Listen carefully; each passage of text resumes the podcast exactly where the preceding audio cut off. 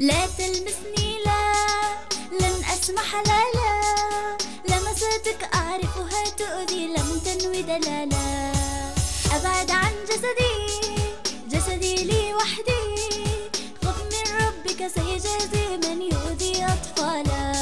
إن لم تمضي وتتركني، أصرخ وأنادي أمي، هي تحميني تحرسني، خوفي تمحوه وهمي.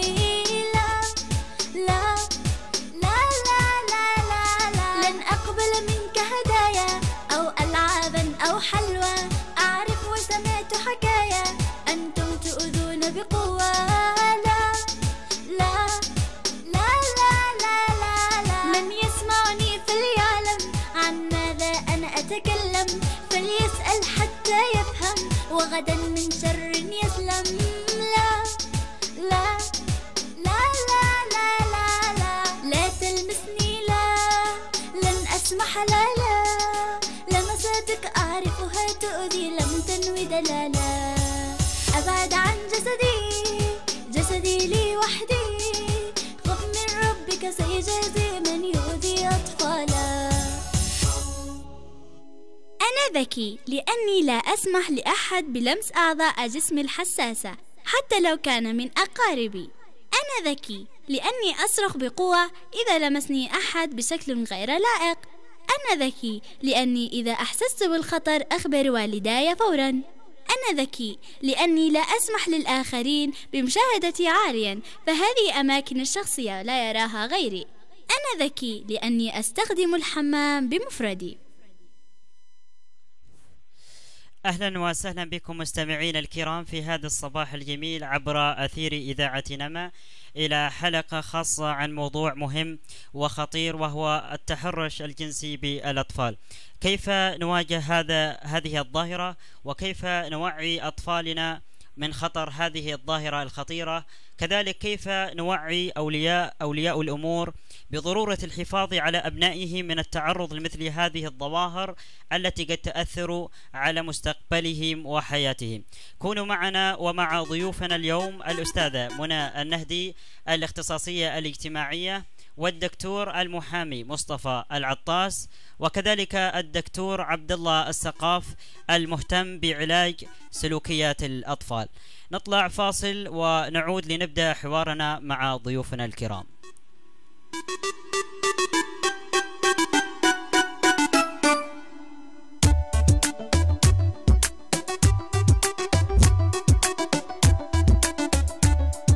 سقفة وسقفتين يلا يا شطار انتبهوا معايا، نسمع نصيحتين، لو قالك حد تعالى معايا من الناس الوحشين، هنقول لماما وبابا عليه علشان مؤدبين.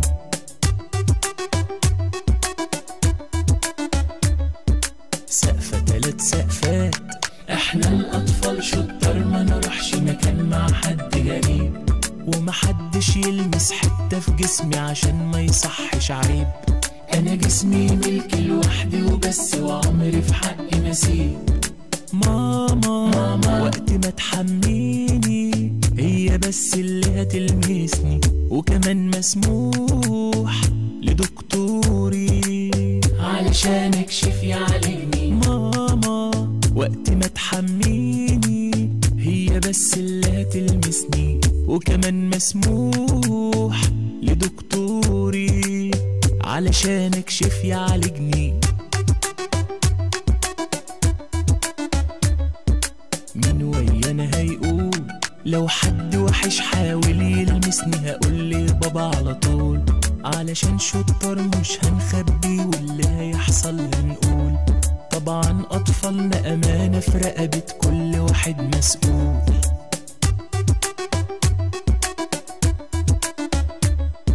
يلا بقى يا شطار كل اللي عايز ربنا ده يحبه وما يخبيش اسرار، الكل ساعتها اكيد هيحبه مش كدب ولا هزار، علشان بيقولوا الصراحة حلوة وما توديش النار.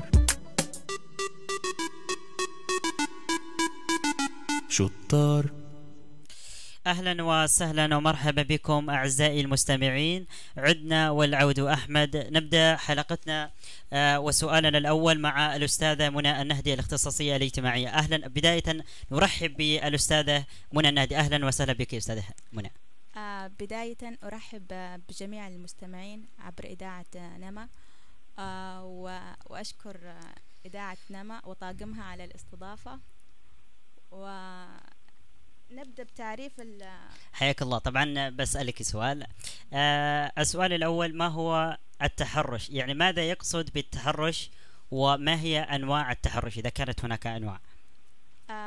بخصوص التحرش الجنسي للأطفال، آه يقصد به, آه به هو إشراك الأطفال بشكل غير طوعي بأفعال وسلوكيات جنسية تسبب لهم الأذى الجسدي أو النفسي أو العاطفي. عادة عادة ما يكون المتحرش عادة عادة ما يكون المتحرش التحرش أقصد من قبل شخص بالغ مع شخص صغير أو أو شخصان صغيران، ولكن أحداهما أقوى من الآخر أو أكبر من الآخر. طيب، بالنسبة لأنواع التحرش، هناك أنواع كثيرة وقد يغفل الكثير عنها، فممكن نحن بس انه حاصرين انه انه موضوع التحرش آه نوعه في النوعين اللي هو الجسدي او اللفظي. فعندنا انواع اخرى آه مثل التحرش الإيحائي، ممكن هو ما يكون في الطفل في الطفل نفسه، لكن يكون في مثلا بين شخص آه بالغ وطفل اخر. جميل. ف وطفل وطفل آه يعني يرى يرى التحرش الحاصل، فهذا يعتبر تحرش. آه التحرش الآخر اللي هو التحرش اللفظي، آه عن طريق آه التقول يعني بألفاظ أو كلام آه يعني آه مش من المفترض أن, أن الطفل هذا يسمعه، وهذا الكلام له مغزى جنسي. آه التحرش الثانوي، عندنا في تحرش ثانوي يكون آه يعني مش يكو يعني يكون آه ما يكون في الأعضاء ال ال ال الجنسية أو الأساسية، يكون مثلا في في أماكن أخرى أخرى المفترض أنها لا تلمس، فمثل الظهر مثل أي ظهر يعني زي كذا. آه التحرش الظاهري هو أي تحرش له علاقة يعني بال بالأعضاء الجنسية بشكل واضح يعني. وفي النوع الأخير اللي هو التحرش الفعلي اللي هو الاغتصاب. اغتصاب. نعم. يعني معنا ثلاثة أنواع التحرش، الإيحائي والتحرش الظاهري والتحرش الفعلي. نعم. جميل جدا أستاذة منى. طبعا ما هي علامات التحذير، يعني علامات التحرش الجنسي التي تظهر في الطفل الطفل الذي يتعرض المتح... يعني قصدك الطفل اللي يتعرض للتحرش؟ بالطبع. نعم. هو ممكن الطفل اللي يتعرض للتحرش في في علامات تكون واضحة، وفي علامات ما يعني على حسب هو الطفل، على حسب يعني شخصية الطفل شخصيته. هو ممكن إذا كان في في في علامات ظاهرة في الجسد، مثلا في كدمات، في في أي شيء ظاهر ممكن يعني يرى بالعين. وفي ممكن اللي هي ال ال شخصية الطفل كيف تكون بعد الاعتداء ال ال أو التحرش. ممكن يكون لك الطفل آه يعني منطوي، ممكن يكون لك عدواني يعني آه فجأة كده صار الطفل عدواني، يعني يعني يروح المدرسة يضرب أصحابه، يروح من غير أي سبب يعني بين أخوانه، يعني يقعد مع نفسه أحيانا، تشوف فيه سلوك عدواني. آه وممكن يكون إنه ينطوي على نفسه، آه على حسب يعني كل كل شخص كل شخص نعم له حرم. طبعا ممكن كيف يمكن مساعدة الطفل الطفل الذي يتعرض لهذه الظاهرة؟ يعني مثلا أنت أنت أو أنت كولي أمر لهذا الطفل، كيف يمكن أن تتصرفي مع هذه الظاهرة، وكيف يمكن يكون نوع أسلوبك مع مع ابنك أو مع بنتك؟ هو طبعا يعني يعني التحرش من القضايا الكبيرة والمنتشرة للأسف الشديد. كيف كيف نتعامل مع الطفل؟ هي بالوقاية بالوقاية من من هذا الشيء، من الوقوع في في مثل هذه الأمور. كيف نعلم الطفل أن يحافظ على على مملكته الخاصة. هذا الجسد شيء خاص فيه، فكيف نعلمه أن يحافظ عليه؟ هذه هي ال ال يعني ال أهم شيء للوقاية من من التحرش. طيب كيف كيف مثلا إيش الأساليب أو أو الطرق الطرق المتبعة للوقاية من التحرش؟ أولا هو كلما بادرت كل كلما بادرت الأم أو الأب بالحديث مع مع طفله عن حدود جسده زادت قدرته على حماية نفسه. جميل جدا. يعني لابد إنه في حدود، في شرح، في في تفصيل لهذا الموضوع، إنه هذا الش... هذا الجسد خاص فيك. طيب آه في البداية إنه نعلم الطفل الأعضاء، أسماء الأعضاء بشكل صريح. أيوه. وإنه إنه هذا يمنع الاقتراب منها أو مسها. أو, أو مسها. نعم. وهذا ملكية خاصة فيه. آه الشيء الآخر ممكن إنه الأم الأم أو الأب أو المربي بشكل عام إنه يبين للطفل إنه في حدود الجسد. يعني علم طفلك إنه ليس لأي شخص الحق في لمس مناطق مناطقه الشخصية، سواء كان من الأهل أو الأقارب أو المعارف أو أي شخص غريب أو حتى طفل آخر. إنه هذا حتى طفل آخر يعني. حتى طفل آخر. آه الشيء الآخر إنك تعلم الطفل يقول لا. يعني يجب بنذهب يعني دعنا نذهب إلى المدرسة إذا كان كبير، لا آه مثل هذه الأسئلة. يعني إذا كان كبير يقول للطفل، الطفل يعني يقول لا، إجابة لا صريحة. آه هو في حال مثلا الطفل يعني آه تعرض للمسة غير مريحة، هو هو حس إنه هذه اللمسة غير مريحة، يقول لا لا تلمسني، من حقه. ومو مثلا مثلا الأم لو شافت طفلها آه إنه مثلا في شخص بالغ لمس الطفل، والطفل آه إنه إنه حس بعدم الارتياح ورفض إنه الشخص إنه يلمسه، أو آه فالأم إنه ما ما تجي إنها تصيح في الطفل، لا بالعكس، هو رفض رفض إنه أي شخص الشخص هذا يلمسه، من حقه.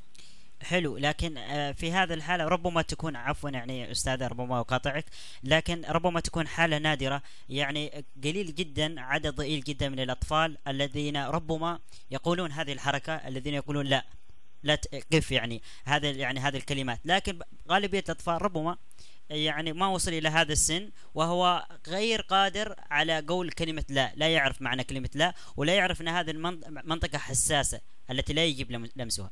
آه طيب هذا ال ال يكمن الدور في دور الأسرة، إنها تعلم أطفالها بالرفض أي شيء غير مريح لهم آه من الصغر. يعني إنها آه تزرع في شخصيته أو إنها تنمي في شخصيته إنه إنه يقدر يرفض أي شيء لا يريده. فللأسف الأطفال اللي دائما يجمعون في في في يعني في آرائهم، أو إنه إجبار عليك إنك يج يعني يجبر الطفل على فعل شيء هو لا يريده، فيتولد عنده خلاص ما ما يقدر يمنع أي شخص آخر من من من أي شيء. يعني أي ولا تكون ردة فعل غاضبة مثلا من أولياء الأمور، يعني لأنها دائما ردة الفعل الغاضبة دائما ما تجعل الطفل خائفا وبعيدا من من يعني بعيدا من كشف الحقائق لوالديه. هذا نعلمها جميعا، يعني كل طفل يخاف من والديه. فبعض الاطفال لما يبادر بكشف هذه الامور مثلا مثلا لابيه، لوالده، او مثلا لوالدته، ربما بعض الوالدين يتصرف بطريقه خاطئه او طريقه عنيفه جدا او قاسيه مع هذا الطفل. فما تعلقين على هذا؟ آه هي المشكله انه آه من الوقاية من التحرش لابد على على الأهل أو يعني هو ممكن نقول اللي هم الدرجة الأولى، أم، أب، أخت، يعني تشكيل شبكة تواصل آمنة مع الطفل، بحيث إنه إنه هذا الطفل يعني يشعر بالأمان للتحدث إلى هذا هذا الشخص. ضروري جدا إنه في شبكة تواصل آمنة مع مع الطفل. آه وهذا طبعا إنه يعني لا يعزز من موقف أو من من موقفين، إنه الطفل بيجي بي إنه بيخبرك بكل ما عنده. بالعكس هذا مع التربية، مع التربية إنك تنمي في هذا الطفل، تنمي في هذا الطفل إنه إنه يخبرك بكل شيء، وطبعا يعزز مع الوقت. آه جميل جدا. آه طبعا آه نريد ان نرحب هنا بالدكتور مصطفى العطاس، الدكتور وكذا المحامي مصطفى العطاس. في البدايه نقول لك يا دكتور اهلا وسهلا بك في اذاعتي في استديو اذاعه نماء. اهلا وسهلا بالجميع، يا مرحبا وسهلا. حياك الله. طبعا دكتور سنبدا حيث توقفنا من الاسئله المهمه. ماذا يعني تعلق هناك بعض الظواهر، ظاهره يعني ظاهره التحرش بالاطفال بدات ربما تنتشر في محافظات اليمن، سنقول محافظات اليمن بشكل عام ولا نخصص محافظه بعينها. ماذا تعلق على هذه الحادثه وكيف تصفها؟ بسم الله الرحمن الرحيم، الحمد لله والصلاه والسلام على رسول الله، وبعد. اولا نشكر اذاعه نماء على هذه الاستضافه. كما نشكر الاخت المستضيفه التي قبلي ما ادري من اسمها، منى منى آه منى النهدي. يا مرحبا وسهلا بالجميع. آه في البداية الأطفال يجب أن أن يولوا اهتمام ورعاية من قبل الآباء، وابتداء لهذا لهذا العنوان الذي تفضلتم به، هو الشيء الأساسي لهذا تكوين الأسرة. نحن إذا أردنا ألا تحصل مشكلات للأطفال، يجب أن يتربون الأطفال في محضن تربوي آمن، لأن الطفل هو نسخة لما يتربى كما قال الأول، وينشأ وناشئ الفتيان فينا على ما كان قد عوده أبوه. فإذا تعود الطفل تمرد الأب مثلا، وللأسف الشديد مجتمعنا أصبح يعني غير محافظ من الآباء على الأبناء، في اعتقاد الآباء أن أن الأبناء سيتربون في حضن أمهم. صحيح هذا إذا كان في سن الحضانة، لكن الطفل بعد سن الأربع سنوات عنده إحساس، عنده شعور، عنده اهتمامات. آه معاوية رضي الله عنه كان يقول: من له صبي فليتصابى له. يعني يكون يجب أن يكون هذا الأب صبي لهذا الطفل. يعني يا أخي جيب لي أبنائك آه أي لعبة من الألعاب الشعبية البسيطة، ممكن تلعب معهم، ممكن تنافسهم في لعبة كرة رياضة في البيت، في سطح البيت، في تحت البيت. هذا ليس عيبا، بالعكس هذا يغرس للأبناء اقتداء بالأب. ثم أن الأب يجب حتى إذا ابتلي ببعض ال ال ال ال ال ال الأشياء التي هي غير صحيحة وهو يراها في ذات نفسه غير صحيحة، كتخزين القات أو تعاطي السيجارة أو أو أشياء يعني غير صحيحة، أو أحيانا السب والشتم، يجب أن لا يكون أمام أمام الأبناء. فعليه أن أن يبعد هذه الأشياء عن أبنائه، وهذا نقطة مهمة جدا. شيء آخر أيضا، خلافات الأب والأم يجب أن يكون أمام الأبناء، حتى لا ينطبع فيهم أن الأب والأم أصبحوا يعني شيء شرس وشيء غير صحيح وشيء غير صحي. صح صح نعم. فينطلق الأبناء إلى إلى محضن آخر، فإذا لم يحضن في الأسرة فسيتعطل ترب... فستتعطل تربية الأبناء. نأتي إلى سؤالك. سؤالك أنه فعلا التحرش هذا موجود، إيش سببه؟ إذا إذا بطل السبب أو إذا عرف السبب بطل العجب. يا أخي الأب يجب أن يراقب أبنائه. يا أخي في عندك مسجد يتربون فيه الأبناء، وجههم من هذا المسجد. عندك مدرسة، يجب أن تختار المدرسة الصحيحة. تخسر شوي لأبنائك لكنهم رأس مالك. نعم نعم. آه يجب أن يعني تسألهم أقل الأحوال. يعني الأستاذة منى يعني الأسرة يجب أن تجلس مع أبنائها يوم في الأسبوع، يتفاوضون، يتشاورون. أحيانا أفكار الآن في رمضان مثلا، يا أخي يجيب لك ورقة علقها في البيت، طبقة مقوى، يعني سوي طابور باسم الأبناء اثنين ثلاثة بالترتيب على ترتيب سنهم مثلا أو أعمارهم أو ما تحب أنت. سوي مشاركات، يعني اللي اللي مثلا يقرا ورد في رمضان كذا انا بعطيه جائزه لكي تشجعهم وتحفزهم. نعم, نعم. الذي بيطيع امه اكثر بعطيه جائزه، اللي بيسمع كلامه في التوصيات بعطيه، ولو كانت الجائزه بسيطه. فهذه الاشياء تنمي شعور عند الطفل انه لن لن يخذل هذه الاسره. انت يا اخي يعني انجبت الابناء من اجل ان يطلع ابنك عاصي. احيانا يتمنى الاب اذا الابن عاصي انه ما جابه. طيب يا اخي ليش ربيته السنين هذا وتعبت فيه ومستشفى وتربيه وثياب ومدرسه، ثم يطلع لك عاصي؟ يعني صحيح. انت سبب نفسك. صح نعم. يا اخي هذا مو صحيح. يجب ان يكون الاب هو المسؤول. واعتقد انه انه الام احيانا قد ما تربي مثل مثل الاب في في في ناحيه واحده، وهو في وجود الاب. احيانا الاب يكون موجود لكنه غير مهتم، والام لا تكترث باعتبار انه الاب موجود. لكن احيانا الام لقد حالها زوج الأب طلقها أو زوجها طلقها أو مات أو شيء من هذا، فالأم هنا تتحمل مسؤولية وتتشجع في التربية، لكن الأب موجود والأم تقول لا الأب بيربيهم، فلا اهتمام من الأب ولا رعاية من الأم، أصبح الطفل في في فوضى. يعني هنا آه تقول أن أولياء الأمور لم يعرفوا، كل, كل واحد منهم لم يعرف المسؤولية التي هو فيها.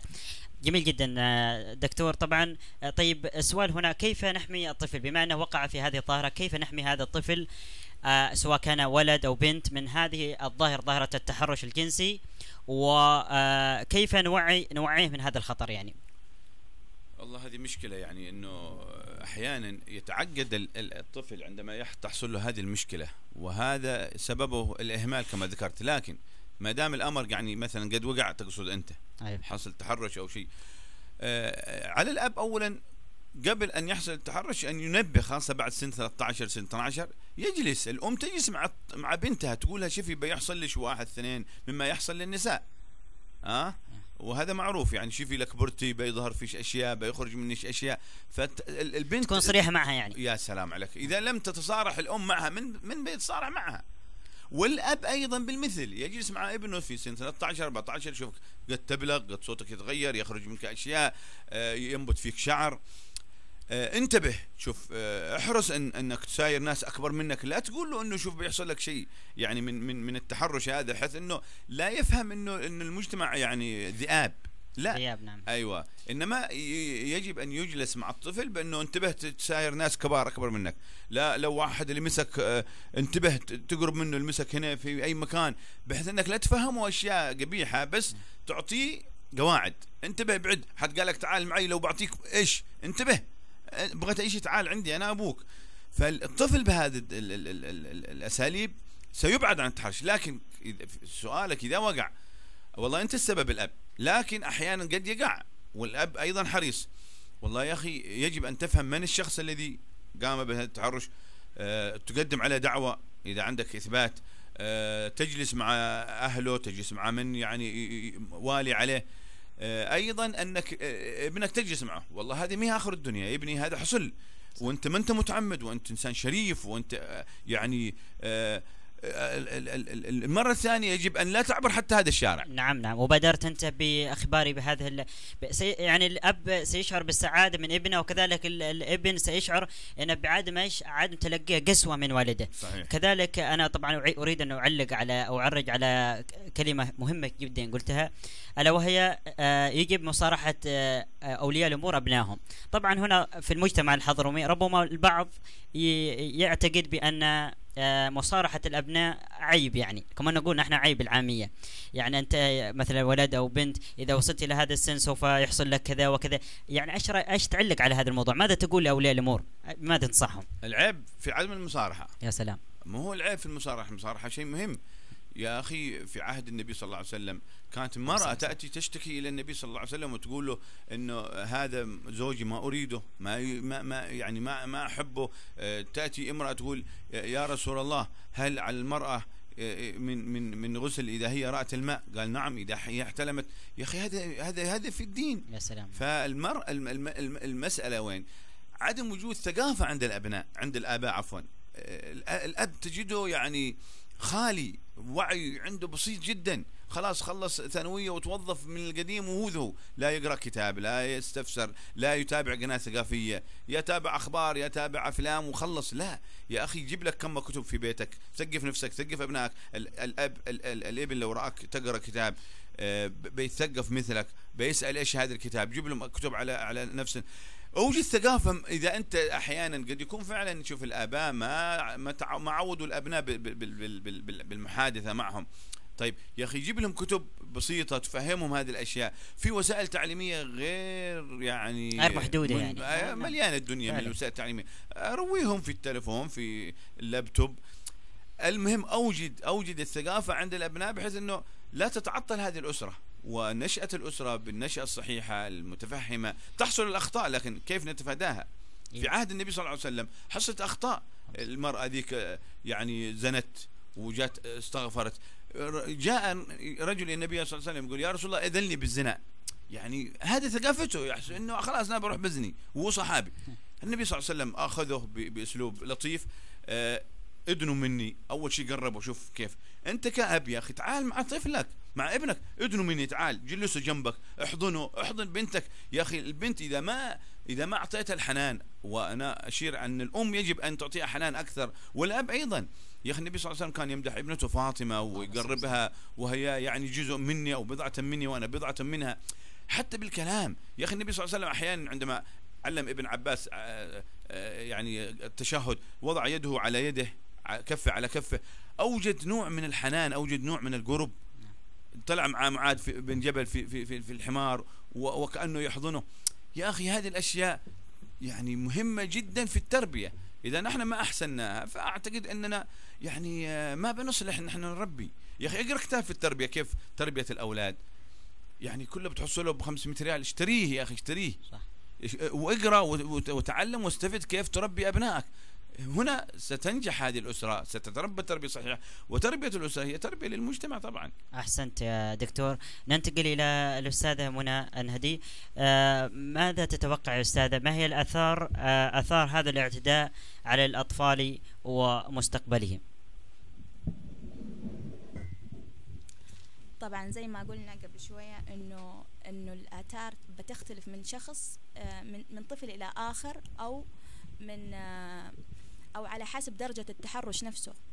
يعني ممكن زي ما قلنا اذا كان مثلا تحرش لفظي، يعني على حسب درجه التحرش على يعني تقع المشكله. يا سلام. فاذا كان التحرش مثلا اثر في الطفل، اكيد بيأثر في طفولته وبيأثر في مستقبله. مستقبله. ممكن الشخص يقف عند عند ما بعد التحرش، يكون خلاص على حسب عمر الطفل كان، هل تحرش في سن اقل من الخامسه، فوق الخامسه، ممكن يعني تمشي الحياه بس هو انه ما يحس طعم بالحياه، لا يحس طعم للحياه. آه تتوقف حياته عند عند هذه آه عند عند تلك المرحلة.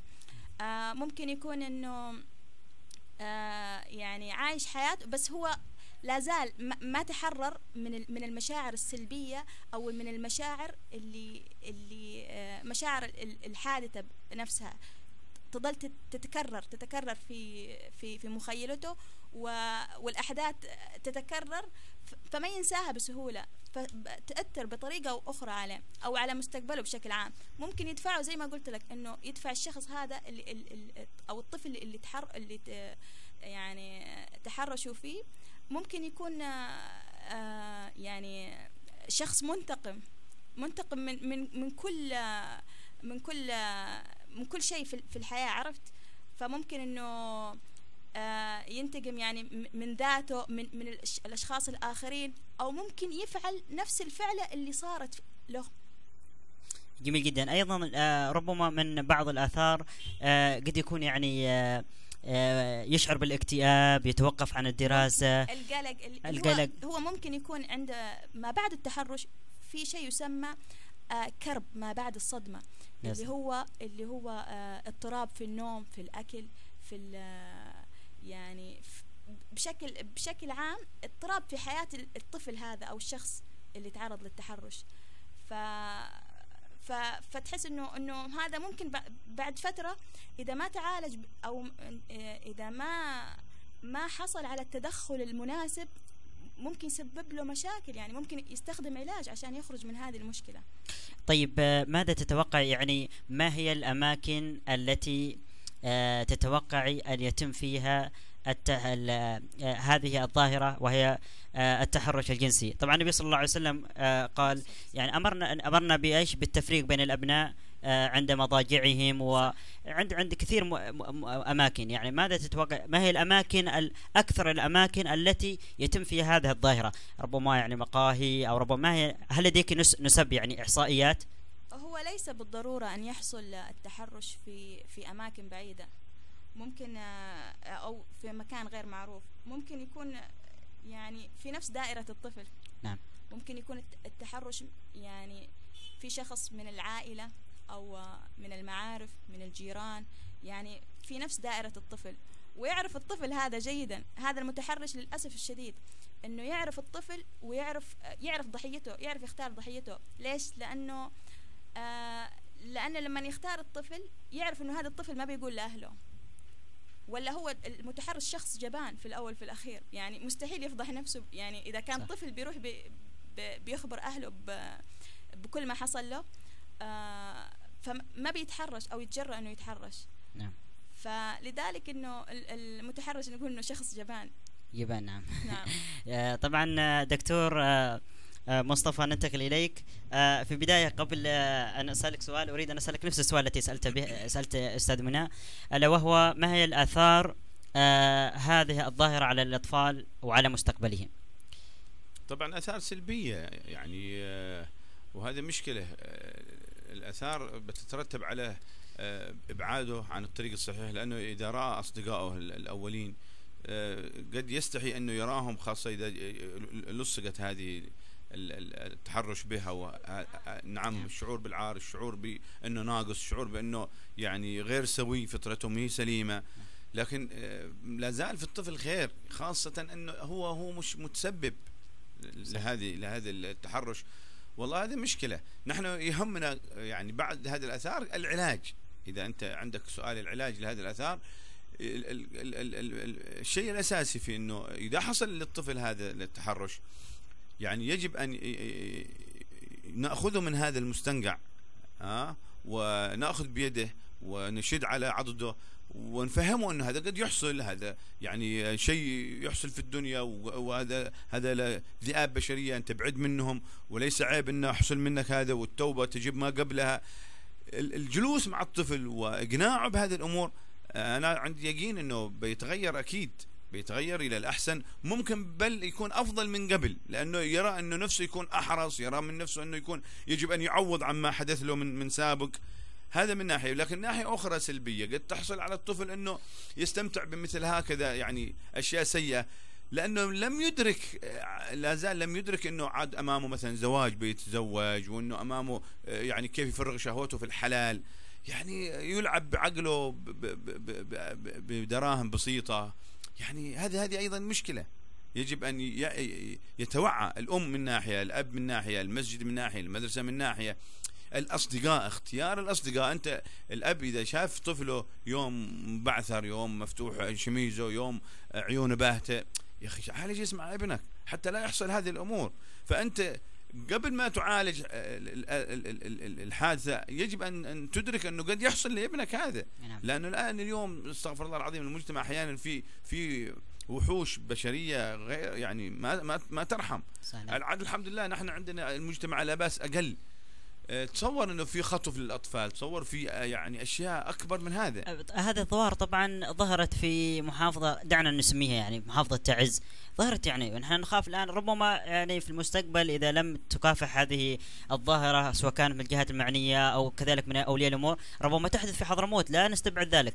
طبعا دكتور قبل أن نذهب نسألك كونك محامي طبعا سوف نقتنص الفرصة لنستفيد منك ويستمع ويستفيد كل منك كل المستمعين سواء كان من حضرموت أو من على رابط الإنترنت من جميع أنحاء العالم، في هناك مستمعين كثير.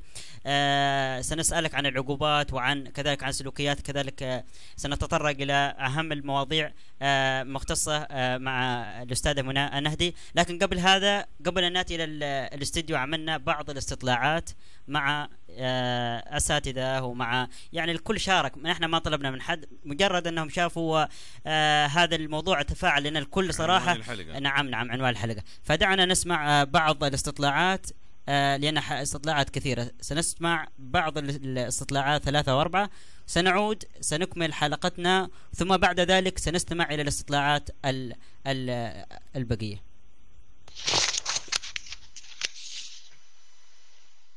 بسم الله الرحمن الرحيم، الحمد لله رب العالمين وصلى الله على سيدنا محمد وعلى آله وصحبه أجمعين.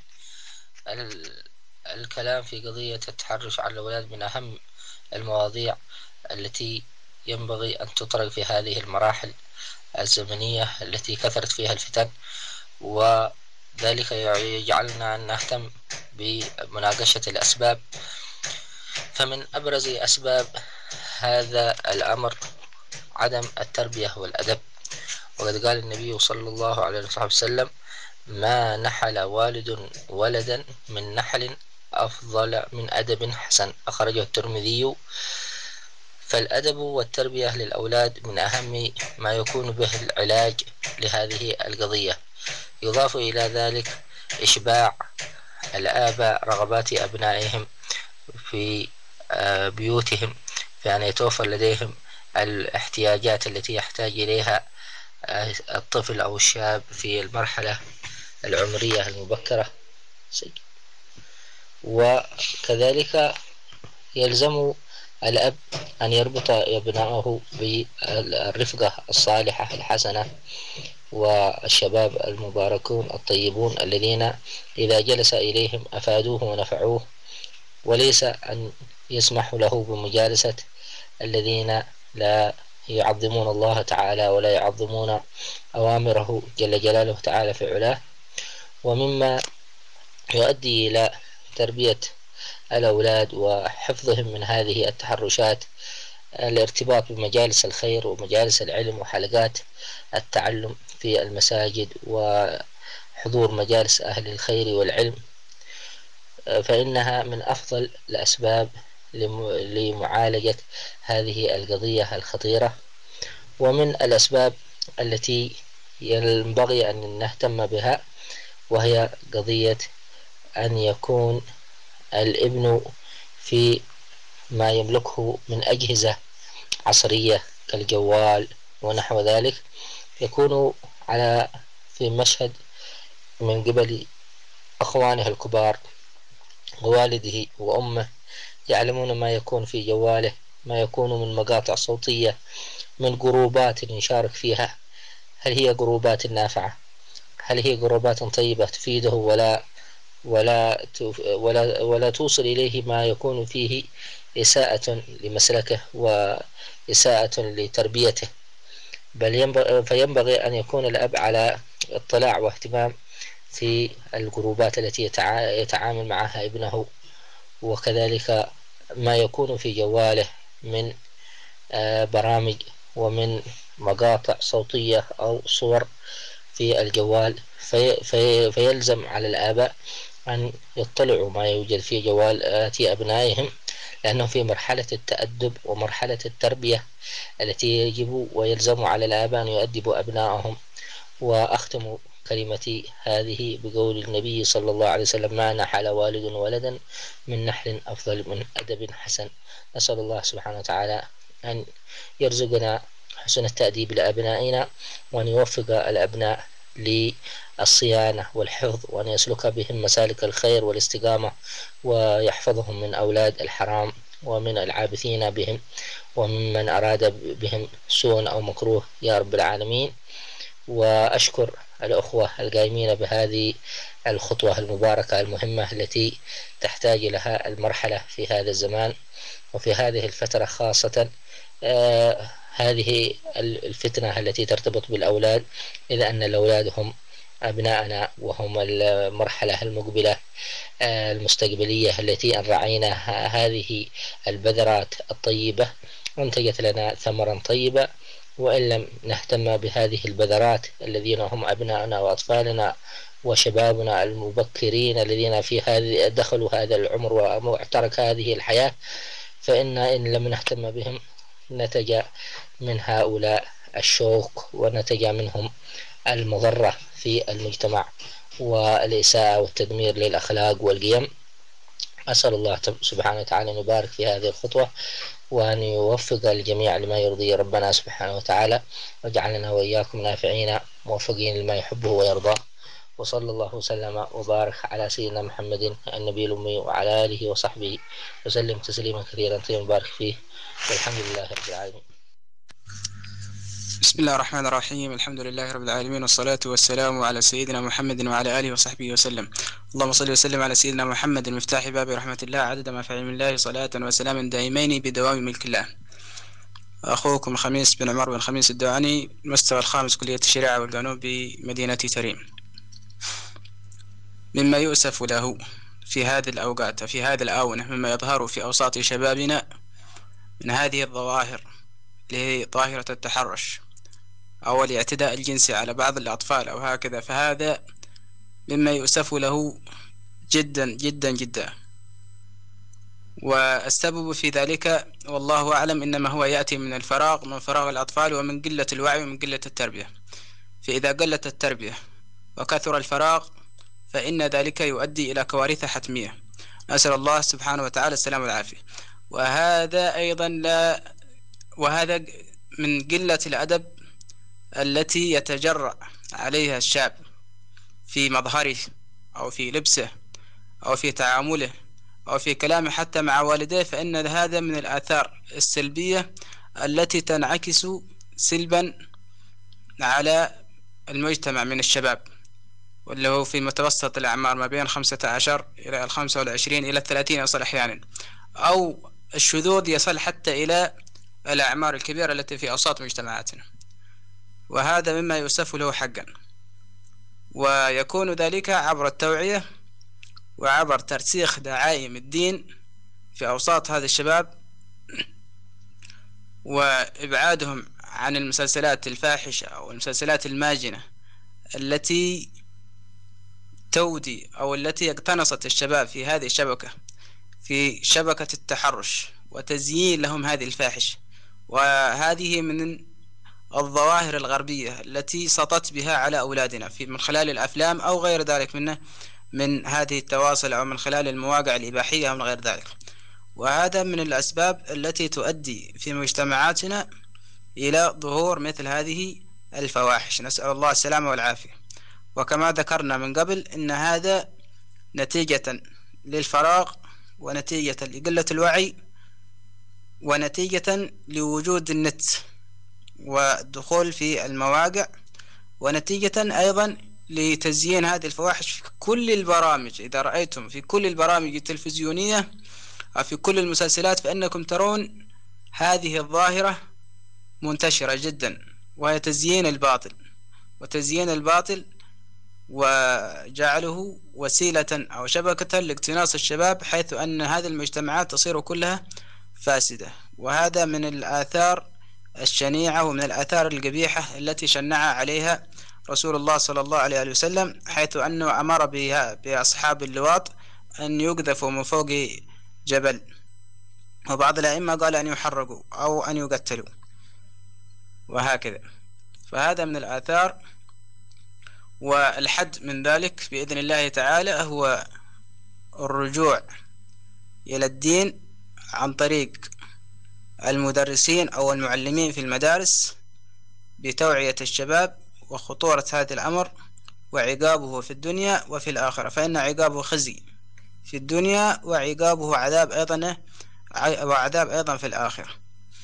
وهذا أن إذا الشخص أو هذا الذي يتحرش فإنه إذا أوقع أحد الأطفال في مثل هذه الرذيلة فإن هذا فترة بعد فترة حتى تصبح إدمان لدى الشباب، فترى المجتمعات كلها فترى المجتمع فترى المجتمعات فترى المجتمعات كلها في سقوط وفي هبوط، وذلك يوجب سخط الله سبحانه وتعالى علينا، وكيفما تكون يولى عليكم، فتأتي الحكام وتأتي المعاملات من جنس من جنس العمل.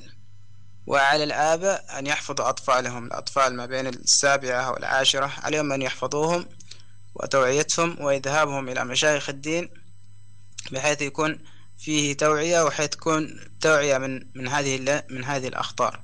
أسأل الله سبحانه وتعالى لنا ولكم، وأن الله يحفظ شبابنا ويحفظ بناتنا ويحفظ جميع المسلمين، ويرفع عنا هذا البلاء وهذا الأمراض السقيمة وتزيين الفاحشة. نسأل الله سبحانه وتعالى أن يرفع محل بالمسلمين من هذا البلاء. هذا ليس تشكي منه بلدنا فقط المكلا أو غيره، وإنما تشكو منه أكثر البلدان الإسلامية. نسأل الله سبحانه وتعالى أن يرفع عنا هذا. آه مرحبا بكم أعزائي المشاهدين مرة أخرى، ونرحب أيضا آه مرة أخرى بالدكتور المحامي مصطفى العطاس والأستاذة منى الأستاذة منى نهدي الاختصاصية الاجتماعية. آه طبعا الأستاذ آه الدكتور مصطفى، سنسأل الآن سنتطرق إلى الجانب القانوني. ما هي العقوبات التي يفترض أن تقع على على هذا المعتدي؟ على هذا أنا صراحة أصفه بالوحش. تقصد المعتدي يعني هل هو بعض الحين كنا نتناقش مع الأستاذة منى، أحيانا يكون التحرش من طفل إلى طفل، قد يكون يكبر منه بسنتين ثلاث. القانون حدد الحدث الحدث اللي هو سنه أقل من ثمانية عشر سنة. إذا حصل منه جريمة إذا حصلت منه جريمة أو اعتداء أيا كانت هذه الجريمة، سواء سرقة أو تحرش جنسي أو تقطع طرق أو كلها ما, ما هذه هذه الأشياء أو هذه الجرائم في الغالب يكون نصف العقوبة، حتى لو حصل منه قتل. يعني أنا وقفت على جريمة قتل من طفل إلى طفل، واحد سنه اثني عشر سنة قتل ابن خالته سنه ثلاث سنين، أخذ صور قتله بغشم، هو عنده انتقام الطفل، ووضعه في برمي في خزان الماء. يعني ايش بتقول يعني؟ الطفل الصغير هذا مات. طيب هل يعاقب بالموت بالقتل الطفل الأول؟ لا، الحدث غالبا ما يعاقب بالجريمة التي ارتكبها بقدر ما يكون له هناك دار للأحداث يعالج فيها ويجلس فيها، أيوة، يؤهل فيها. طبعا سؤال موضوع هنا وهو دار الأحداث، أنا طبعا أريد أن أسألك، لكن الحمد لله أنك ذكرت هذا النقطة المهمة. دار الأحداث كانت طبعا مفعلة في عام ألفين وخمسة عشر، يعني قبل الحرب. بعد الحرب غير مفعلة ومغلقة تماما الدار، يعني كيف يتم التعامل مع هذا، مع مشاكل كهذا وتحرش يعني كهذا في ظل إغلاق تام لدار الأحداث في التي الواقع في فلوك؟ والله الواجب يبنون دار أحداث أخرى، يعني هذا شيء ما لا يخلو. ألا توجد هناك وسيلة أخرى من المجتمع؟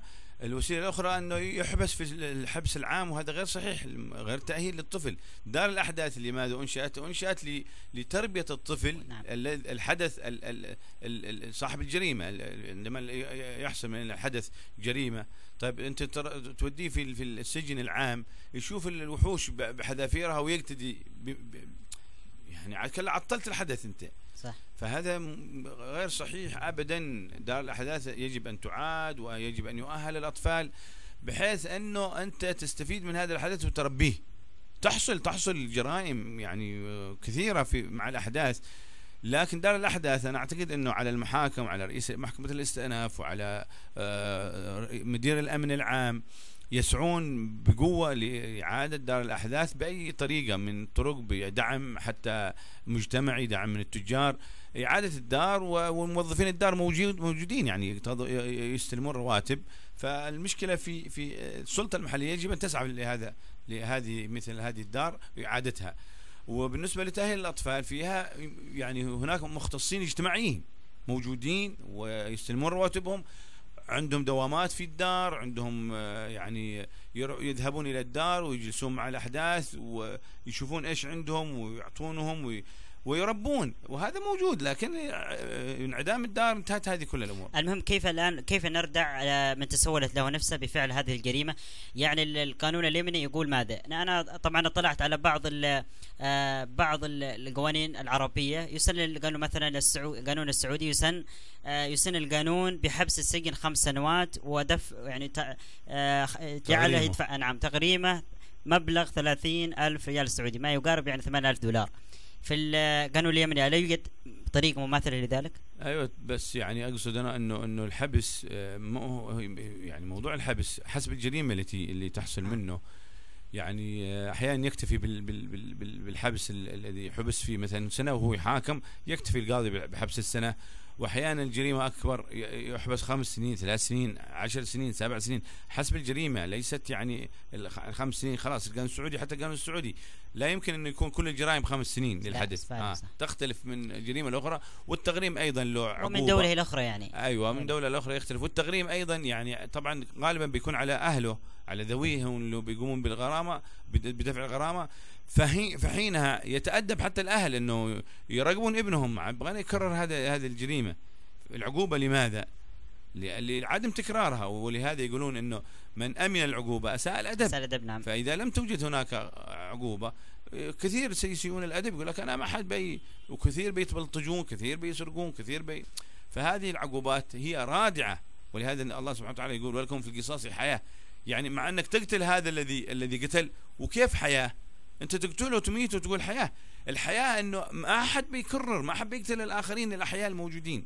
جميل دكتور. طبعا سنخرج قليلا من القانون إلى يعني أشياء ذكرت في التاريخ. يقول أبو العابدين الحنفي، يقول في زمانه طبعا إن أطفال زمانه يعرفون الفسق أكثر من من الكبار. يعني يا ترى ماذا سيقول إذا رأى وشاهد أطفال زماننا. آه نريد منك دكتور أن تعمل لنا مقارنة بسيطة بين حاضر ماضي بلادنا وحاضرها، لأنه نخصص يعني منطقة معينة نقول حضرموت لا، لكي لا تكون هناك بعض الإحساسيات. يعني نحن لا نعرف يعني هل هذه الظاهرة انتشرت بشكل كبير أو لا، لأن ما في هناك إحصائيات. فنريد منك أن تعمل مقارنة بين الماضي والحاضر. أوه الآن يعني ما أدري إيش أقول لك، كيف لو حضر زمن الواتساب. وهذه مشكلة ذكرتها الأستاذة منى، يجب على الأب أن لا يعطي ابنه جوال حتى يبلغ سن الرشد. هذه ظاهرة سيئة جدا من الآباء، يحسبون أنهم يحسنون صنعا مع أولادهم في إعطائهم جوالات. وإذا اضطر لإعطاء جوال هذه الفترة يجب أن يعطيه دون شريحة دون نت، لأن الطفل لا يدرك وين مصلحته وين عدم مصلحته. يعني مش معقول الآن على قولك الأطفال عندهم أشياء كثيرة، لو فتشت جوالاتهم والله بتدمي يعني تدمي عينك. كيف أنت الآن كأب تحرص على ابنك وتربيه وتعطيه الفساد؟ يرى كل شيء أمامه وهو ولد شاب صغير، يعني هذا مستغرب. يا أخي أقل الأحوال لو اضطريت بعد سن أربعة عشر خمسة عشر أعطيته تعال خذ جواله فتشه بطريقة أو بأخرى، خله يعرف أنك تفتش جوالك جواله، أعرف وين يذهب، أعرف ويش النت. يجب أن تعطيه ساعة في اليوم بالكبير، مثلا لو أنه قد بلغ سن خمسة عشر ستة عشر سبعة عشر ثمانية عشر أعطيه ساعة ووقف. أما أنك حبك هذا المزعوم أنك تعطي أولادك الآيباد والشبكة مفتوحة على طول وأمورك مبسوط أنت معك فلوس، يا أخي مش الفلوس كل شيء، يجب أن تربي أولادك. نعم. المنع هذا المنع هذا في تربية. أنت أحيانا عندك عندك خير كثير، يجب أن لا تعطي ابنك. مثلا واحد يعطي ابنه في اليوم خمسمائة ريال ألف ريال، يقول لك يا أخي الحمد لله خير موجود. طب يا أخي ضيعها، ضيع نفسه، ضيع تربيته. الأبناء إذا لم يوجهون، إذا لم يراقبون، إذا لم يعطون برامج تضوي الدار ساعة كذا ساعة تسعة قدك موجود، هذا اللي هو سنه يعني من خمسة عشر إلى عشرين. آه نحن طبعا يعني نختلف عن بعض المناطق، مثلا في الشمال في الشمال سنه أربعة عشر ستة عشر قده مشحوط يبيع خضرة. نعم نعم. نحن سنه ثمانية عشر يبوه يشتري له سيكل. وعادوا للأسف يعني استغفر الله العظيم نسمع يعني بعض الأخوة اللي نجلس معهم والله ناس يقول لك هذا صاحب أعطاه سيكل، لا يعني مشان سواد عيونه ولا مشان ايش أعطاه. لا لا طبعا. طيب أنت ليه ما حد أعطاك سيكل؟ أنا ما حد أعطانا سيكل فعلا. مشكلة يعني صراحة شيء غير عادي، شيء أشياء مقززة. السبب الآباء، الآباء يجب أن يوقف معهم. وأنا أنصح يعني مكتب الأوقاف بإرشاد الخطباء في أن يولوا هذا الموضوع اهتمام كبير، لأنه هو مربط الفرس لتربية المجتمع. إذا صلحت الأسر صلح المجتمع. أحسن دكتور. سؤال أخير، لأنك طبعا كما أخبرتنا عندك طرف طاري وستغادر الاستوديو قانونيا. طبعا تقول بيانات للمنظمة منظمة الصحة العالمية لعام ألفين وعشرين أن واحدة من كل خمسة نساء أو من كل خمس نساء وواحد من كل ثلاثة عشر رجلا أبلغوا عن تعرضهم للاعتداء الجنسي عندما كانوا صغارا. شوف كيف هذه الإحصائية. ما هي يعني هل هل هل توجد هناك دراسة عربية أو يمنية أه تلخص لنا إحصائيات هذه الجرائم في الشان اليمني؟ طبعا الدراسة أو الإحصائية أه تريد تريد بحث، وأنا أحول هذا الموضوع للأستاذة منى، قد تكون باحثة في هذا الموضوع. أقل الأحوال على المحاكم اللي في المكلا هنا هي كلها في في مكان واحد، ومحكمة الأحداث نفسها هي بس محكمة الأحداث. لو تم الجلوس مع قاضيها أو مع مدير المحكمة سيعطينا احنا يعني أكيد الإحصائية في في هذه الأحداث. وفعلا يعني التحرش بال بال بال بالبنات آه والله مشكلة أيضا عندنا في المجتمع. أحيانا واحد بنته سنة ثلاثة عشر اثنا عشر سنة قد بدت فيها ظواهر الفتنة، وهو يقول لك لا لا صغيرة مسكينة. طيب يا أخي أنت في نظرك صغيرة حتى لو بلغت ثلاثين سنة، لأنك أنت أبوها، والأم بنتها في نظرها عادة صغيرة حتى لو بلغت خمسين سنة، لكن في نظر الناس لا. يعني أنت ال ال ال ال أنا أيضا يعني أستغل هذه الفرصة وأوجه رسالة للنساء للبنات. يعني البنت أحيانا من غشمها يعني عادي تخرج ب يعني بثوب مشدود على جسمها وتتزين بعض الزينة. ناس مقطوعين على قولنا في البلاد هذه والله. يعني واحد سنه ثلاثين سنة مو قادر يتزوج، يشوف هذه المناظر. الله سبحانه وتعالى يقول النساء يغضضن أبصارهن والرجال يغضون أبصارهم. طيب الرجال كي يغض بصره وهذه فاتنة قدامه فاتنة. نعم يعني تفضلي تفضلي استاذ. ممكن يعني مداخلة بسيطة، احنا نحن لا نعطي المتحرش أي أي مبرر، فنحن بالطريقة دي إذا إذا قلنا مثلا المرأة بزينتها أو أو إلى آخره، فنحن نعطي للمتحرش مهما كان يتحرش بطفلة صغيرة لا لا يجوز. يعني المتحرش شخص شخص غير سوي، عنده سلوك غير سوي، ف فهو هو المشكلة فيه مش في في لكن نحن ممكن نقول إنه إنه لازم ال ال يعني اللبس يكون أكثر احتشاما، ممكن نقول إنه إنه تربية ال ال الأبناء على على المبادئ السليمة. آآ آآ يعني عد ممكن هو المشكلة المشكلة الحين يا أستاذ إنه المتحرش ممكن يكون من الدائرة القريبة للطفل أو الطفلة أو اللي حتى ما يعني تحت سن ثلاثة عشر سنة، يعني هي المشكلة دي بحد ذاتها. فنحن ما نعطي مبرر لأي متحرش مهما كانت يعني درجة التحرش هذا كانت بسيطة أو فما نعطي مبرر. أنا أتفهم, أتفهم ما قلتيه أستاذ منى، لكن أنا أقصد أنا أقصد إنه فرق بين بين بين الطفل الصغير الآن في في في مصر في أظن جابوا طفلة المعادي يعني أيوة تحرش سبعة أو ست سنوات ست سنة. والرجل كبير أكثر من أربعين سنة وشكله محترم. ما أقول لك هذا هذا منتكس الفطرة صحيح، لكن أنا أتكلم على المجتمع عندنا. نحن الحدث عندنا من سنة ثمانية عشر ولا تحت، اعتبريها بنت بالغت. أيوة بنت بلغت الآن. يعني عندنا كمجتمع نحن نحاول نوجه المجتمع الذي نعيش فيه. البنت سن اثنتي عشرة سنة، بعض البنات سن اثنتي عشرة سنة قد برزت فيها ملامح البلوغ وملامح الأنوثة. الأب والأم يجب أن خلاص يغطوها، لكن أحيانا واحد سن أربعة عشر عادها. فأنا ما أتكلم إنه خلاص يعني إنه ايضا هذا شيء شيء اخر انه البنات اللي بلغن بن يعني اللي يروحن المعاهد مع الاولاد في الاختلاط في صف واحد بحجه المعاهد، والله هذا الشيء اشياء تحصل غير صح غير صحيحه. البنت تتزين مسكينه قد يكون غشيمه، تتزين لنفسها وما هي داري انه في شباب ايضا عندما يراها يعني يفتتن يفتتن وهذا الشيء فطره صح. يعني وهذا يجب ان ان يعالج بطريقه او باخرى. المهم انه ايضا يعني يكون في وعي. هذا هذا خليط المجتمع شيء شيء لا بد منه، يكون هناك في وعي، في تنبيه، في في لكن ايضا بتحصل اشياء. اذا تعرض ال ال ال ال ال الشاب اللي شاف بنت تتكلم معه بانوثتها ببراءتها، البنت عقلها يعني احيانا تكون يكون صغير, صغير بس، والولد هذا حصل شيء مرتع خصب يعيش فيه في النهايه ما بيتزوجها، لا يكذب عليها. فهذه الأشياء يجب أن يكون لها دراسة وتعالج، وكله كله يرتبط على الأب. عندما يذهب تذهب بنته إلى ال إلى ال المعهد، وين رحتي متى جيتي وين رحتي، هذا مهم جدا. احنا خرجنا قد يكون عن الموضوع، وإن شاء الله يكون لنا لقاءات طبعا أخرى. آخر آخر سؤال دكتور، آه هل تحمل المسؤولية، هل تحمل الجهات المعنية جزء من المسؤولية؟ أكيد أكيد نحن ما بنحمل المسؤولية. لو كان الأسرة يعني مهتمة مهتمة وتخرج البنت تشوف الدنيا مخربطة في الشارع، الجهات المعنية عندنا شرطة الآداب وكأنها مش موجودة. أين ذهبت؟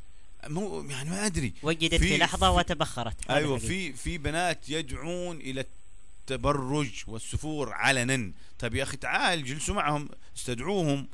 يعني اضطر أنه في بعض الشباب الملتزم أو المتحمس لدينه قام بردة فعل سيئة تجاه هذه البنت، قامت رفعت دعوة عليه أمام الشرطة أو أمام المحكمة، وقدمت شكوى أمام الشرطة، وقاموا استدعوا. يعني أنت أوجدت بلبلة في المجتمع. كنت أنت راعي هذا المجتمع، يجب أن تحضن هذا عبر شرطة الآداب، عبر هيئة بسيطة تنشئها، بحيث أنك توجه هذا وتوجه هذا، لا يحصل الخليط هذا السلبي في هذا المجتمع. كلمة أخيرة تريد أن تقولها دكتور؟ والله أشكركم على هذا البرنامج المبارك واستمرار لهذه الأشياء التي تنفع المجتمع. وأنا إذا في فرصة أنه يفتح مكتب استشاري لمثل هذه الأمور، لأنه نحن نحتاج لتوعية الناس وتوعية الشباب خاصة. شكرا جزيلا. أهلا وسهلا، ونشكركم ونشكر الأستاذة منى على لما قامت به من من ايجابيات وطرح جيد يعني استفدنا منه. حياك، شكرا لك يا دكتور، نتمنى ان تكون معنا في فرص قادمه باذن الله تعالى وفي مواضيع جديده ومتجدده باذن الله تعالى. استاذ هنا طبعا ماذا متى ينبغي التدخل عندما تثار احد المشاكل ومعالجتها؟ طبعا هنا سندخل في مجال مشاكل السلوك. مشاكل السلوك متى ينبغي التدخل من قبل اولياء الامور عندما تثار أحد المشاكل آه لكي آه تعالج؟ آه على حسب السلوك. آه هو شوف يعني آه الشخصية هي عبارة شخصية الفرد هي عبارة عن سلوك، أي أداء يقوم فيه فهو سلوك. آه طيب نحن إيش إيش بنعمل؟ طبعا إنه نربي في الأطفال السلوك الجيد ونبعد عنهم يعني أو أو يعني نربيهم على السلوك الجيد ونبعدهم عن السلوك السيء. آه بخصوص بس مسألة السلوك السلوك في هذا الجانب، مثلا في في موضوع التحرش الجنسي، آه كيف ممكن انه يعني آه انه نجنب الطفل انه يتحرش به؟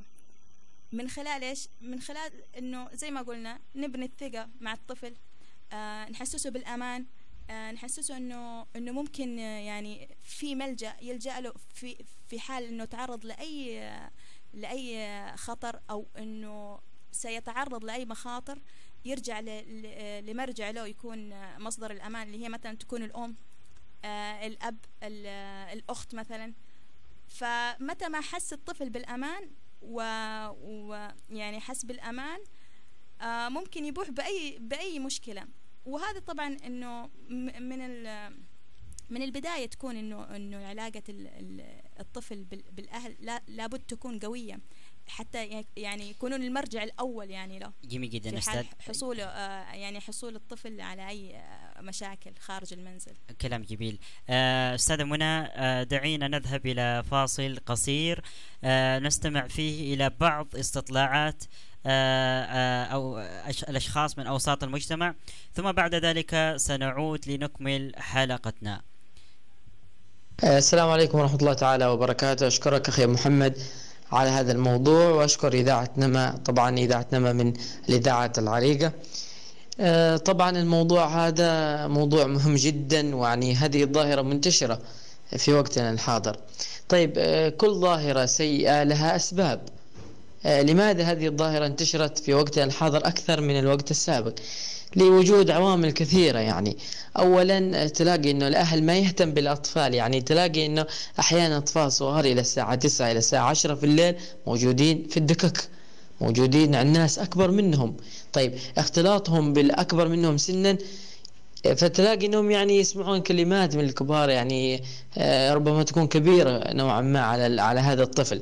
الطفل في هذا العمر يعني إنسان لا نقول عنه جاهل، وإنه مش عارف طريقه لوين، فبالتالي يعني ال ال ال الأسباب اللي حوله وال الشخصيات اللي حوله هي تؤثر عليه. فبالتالي إذا كان نحن يعني وجهنا أطفالنا إلى مثلا حلقات التحفيظ القرآن، فتلاقيه إنه يبدأ بوعي في في دينه، يعني يبدأ بأدبيات بأخلاق، فتلاحظه يعني يوجهونه إلى شيء سليم.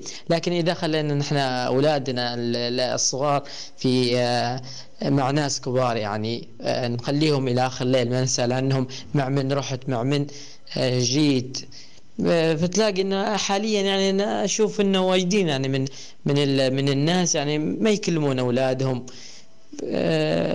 وهذا يعني من الأسباب الكبيرة نوعا ما، يعني الأسباب التي أدت إلى انتشار هذه الآفة. فتلاقي الولد يعني إنه يطلع مع ناس كبار، وهذول الكبار ربما يعني يكون لديهم أغراض ثانية. أيضا من هذه الظاهرة انتشارها هو إغراهم بالمال، إغراهم بالمال.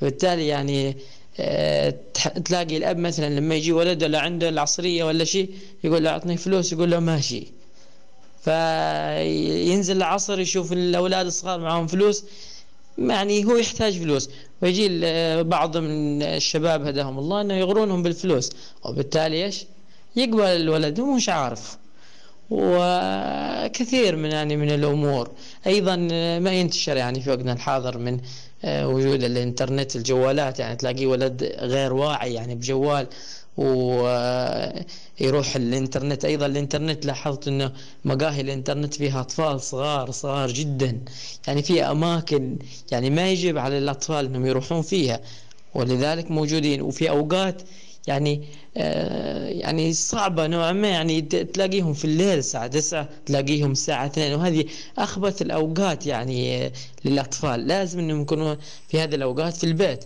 تلاقيهم الساعة اثنين الظهر، الساعة تسعة في الليل. هذا المفروض يكون الولد في البيت، لأن الولد هنا معرض للخطر.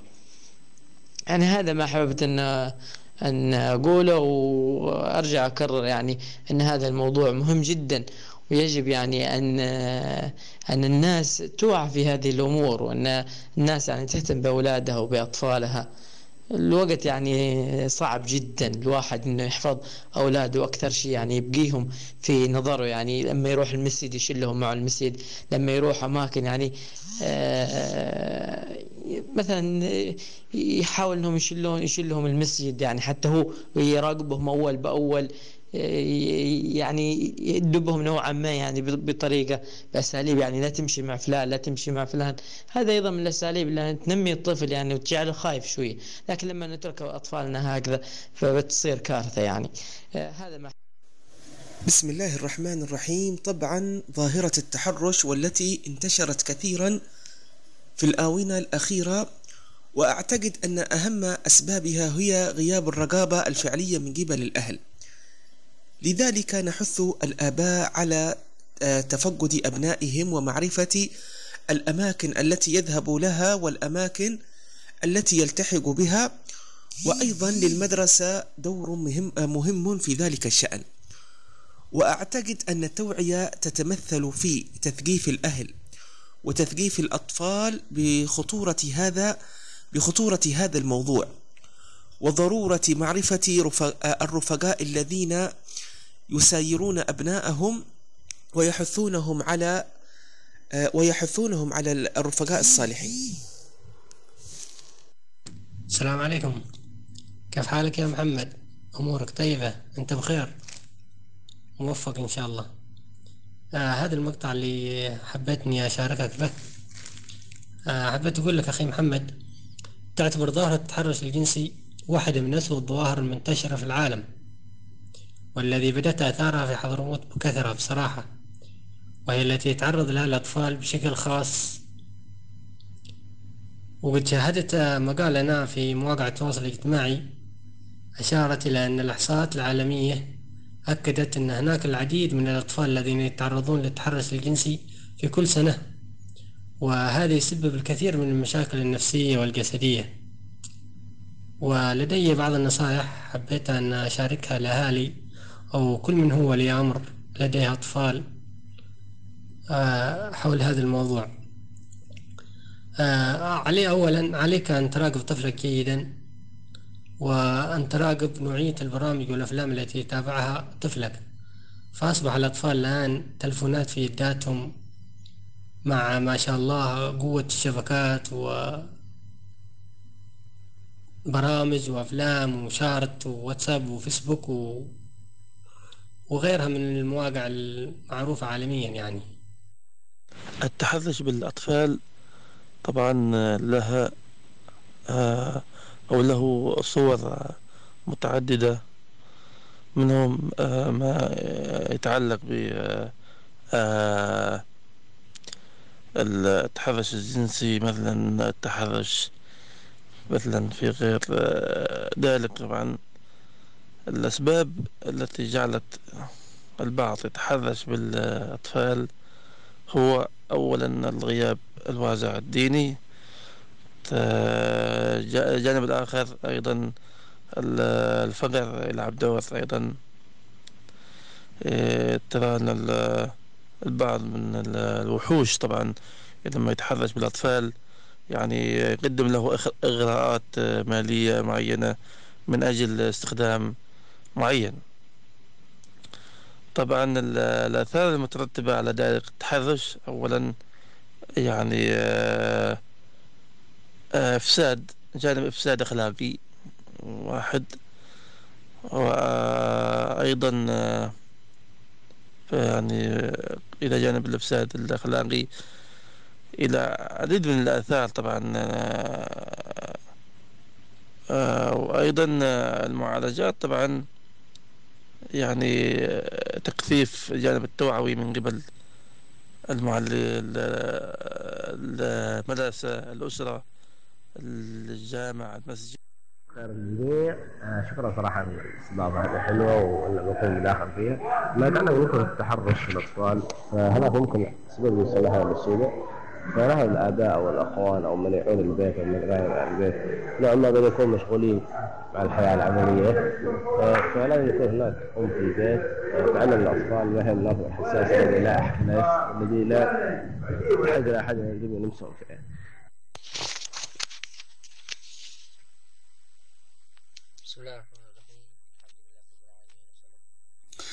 السلام عليكم ورحمة الله تعالى وبركاته، وأهلا وسهلا بالجميع. المدرب منصور الوصابي راح أتكلم عن ظاهرة التحرش الجنسي للأطفال. هذه الظاهرة للأسف الشديد منتشرة تقريبا في جميع محافظات الجمهورية اليمنية، وربما حتى على مستوى الوطن العربي.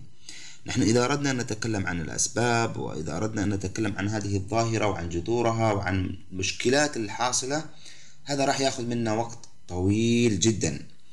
ولكن اسمحوا لي أن أقدم نصيحة للآباء، لأولياء الأمور، الأمهات، الإخوة، الأخوات: احتضنوا احتضنوا أولادكم، احتضنوا بناتكم، اسمعوهم.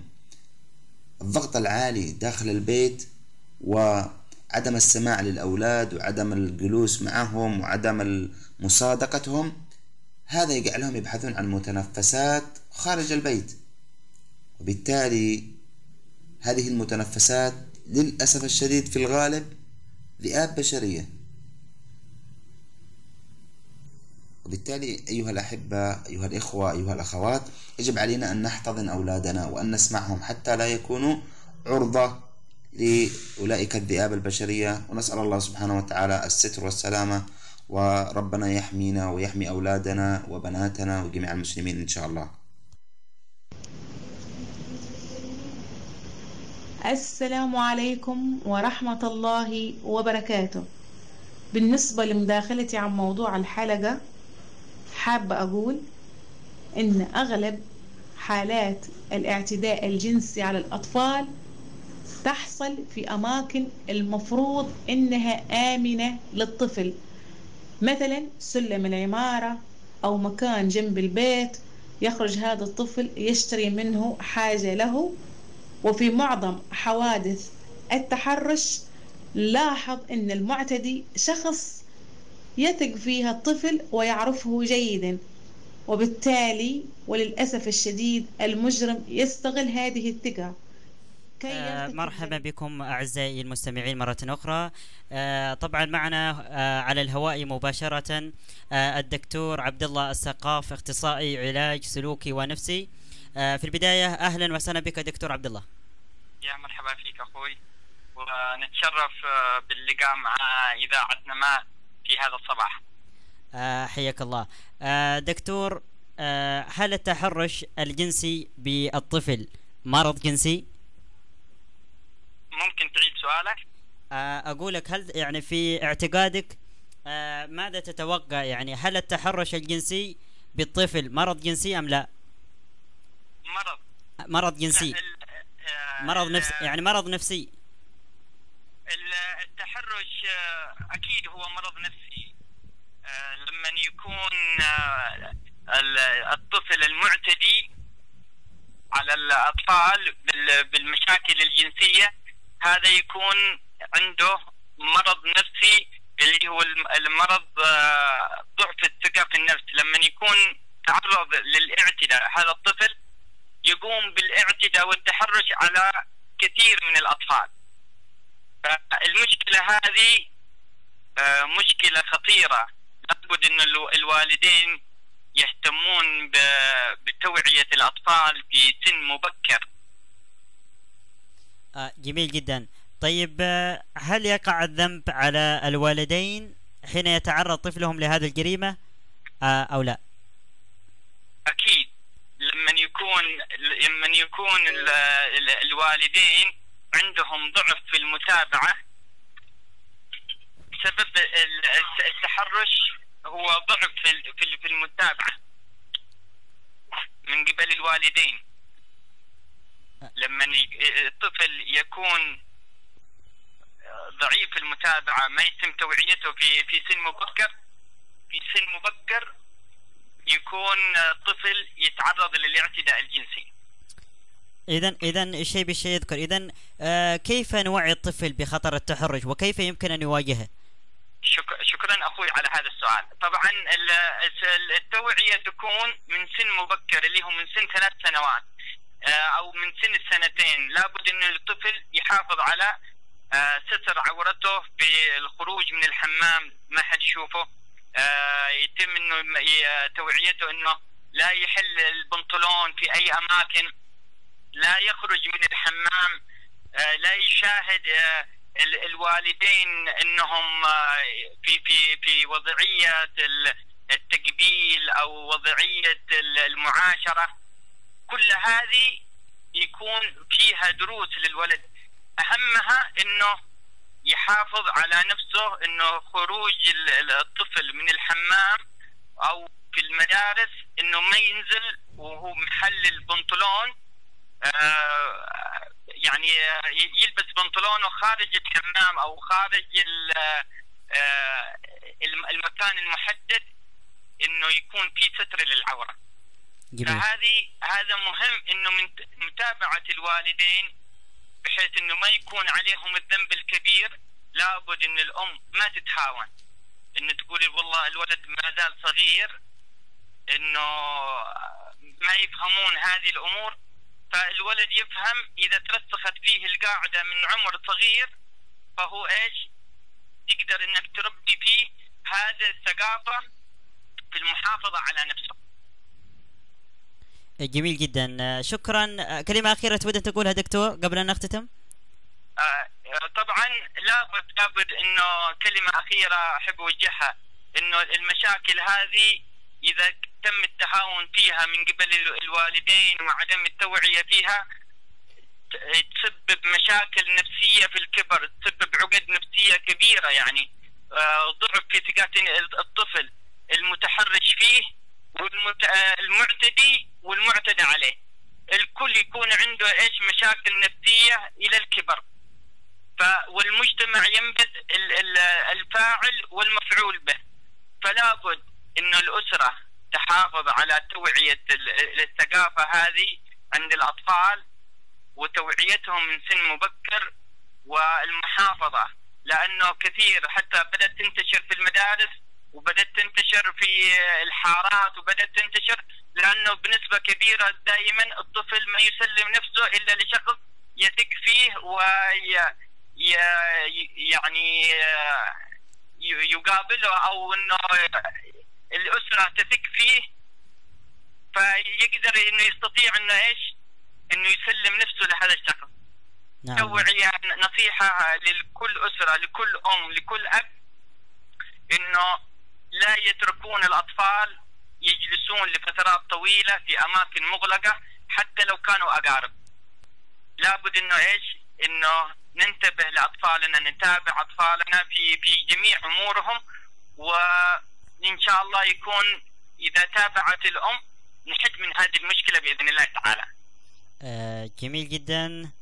آه إذن أقول لك شكرا جزيلا دكتور عبد الله سقاف، اختصاصي علاج سلوكي ونفسي، كنت معنا عبر اتصال عبر الاتصال. شكرا جزيلا لك.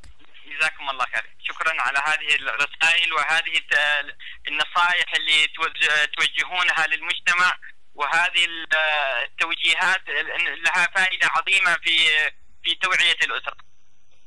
حياك الله، شكرا جزيلا لك دكتور. يا يا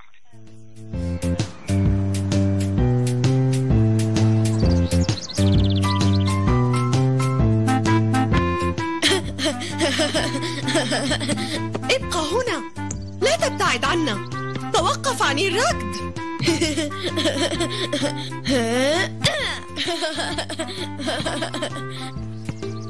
لا تبتعد يا بني.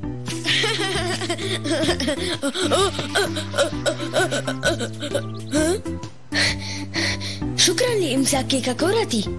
طبعا يمكنك دائما الاعتماد علي. أمي هناك، تعال معي. نعم، ولكن ما رأيك أن نتذوق أولا مثلجات الشوكولا والفريز؟ ها؟ إياك وأن تذهب مع أحد إلى أي مكان إن لم تخبرني أو تخبر أباك. حسنا، ولكن دعني أخبر أمي. ما بك يا رجل، أنت لم تعد صغيرا. إنها عشر دقائق فقط، لن نتأخر. حسنا، إنه صديق أبي المقرب، لا أظن أن أمي وأبي سيمانعان.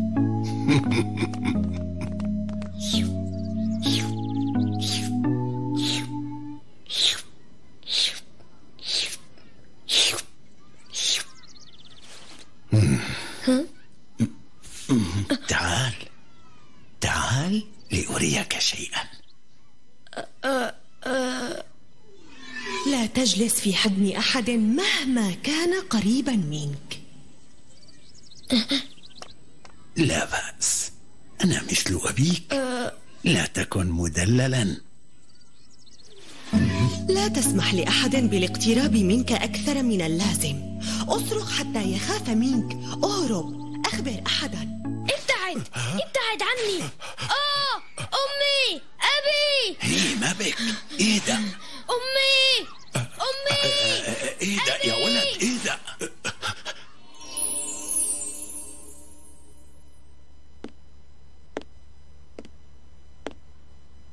ما رأيك في كأس الحليب الساخن؟ أما زلت متعبا؟ لم تخبرني بما حدث في الحديقة وكيف ضاعت الكرة. ألست غاضبة علي لأني لم أسمع كلامك وابتعدت عنك؟ أنا لست غاضبة عليك، ولكنني أخاف أن يصيبك مكروه، وعندما تأخرت جن جنوني. حسنا، ستصدقين كلامي إذا أخبرتك بما حدث؟ نعم سأصدقك. ما تراه مني ليس غضبا عليك، بل هو خوف عليك. أنت حبيبي وقطعة مني. صديق أبي، أتعرفينه؟ نعم أعرفه، ما به؟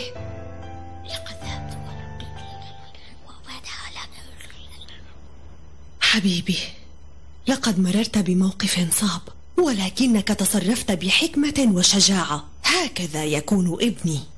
لكنه خطأي، لم أسمع كلامك. الخطأ ليس خطأك، إنه خطأه، وسأحرص تماما على أن ينال عقابه. لكنه صديق أبي. لا، ليس بعد الآن، لا أحد يريد صديقا مثله. احذر من النظرة الخطأ، احذر من اللمسة الخطأ.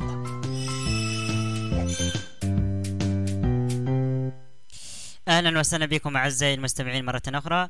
أهلا وسهلا بك أستاذ منى. طبعا استمعنا لمداخلة الدكتور عبد الله السقاف. هل لديك آه تعليق لما قاله؟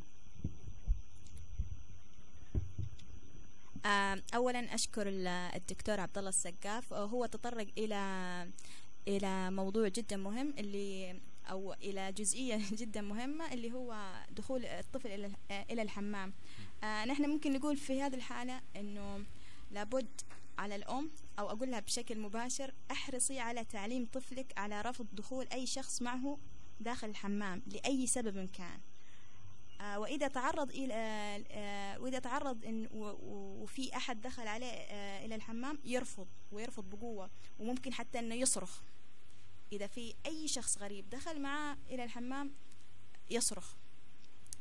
آه وكذلك آه يرفض الطفل أن يقبل أحد أجزاء جسمه، وفي نفس الوقت آه أو أنه يجلس في آه يجلس على ساق أي أحد من الغرباء، أو الاختلاء به، وطلب آه وطلب أمور غير مريحة بالنسبة له. جميل جدا. آه هل لديك شيء آخر؟ آه فقط في هذه الجزئية هذا الشيء. طيب، آه من هو برأيك من هو المتحرش بالأطفال؟ هناك إحصائية تقول أن سبعين بالمئة من الأشخاص الذين يقدمون على هذه الجريمة هم من أقرباء، وخمسة في المئة من الغرباء، والنسبة الباقية أعتقد من أفراد العائلة.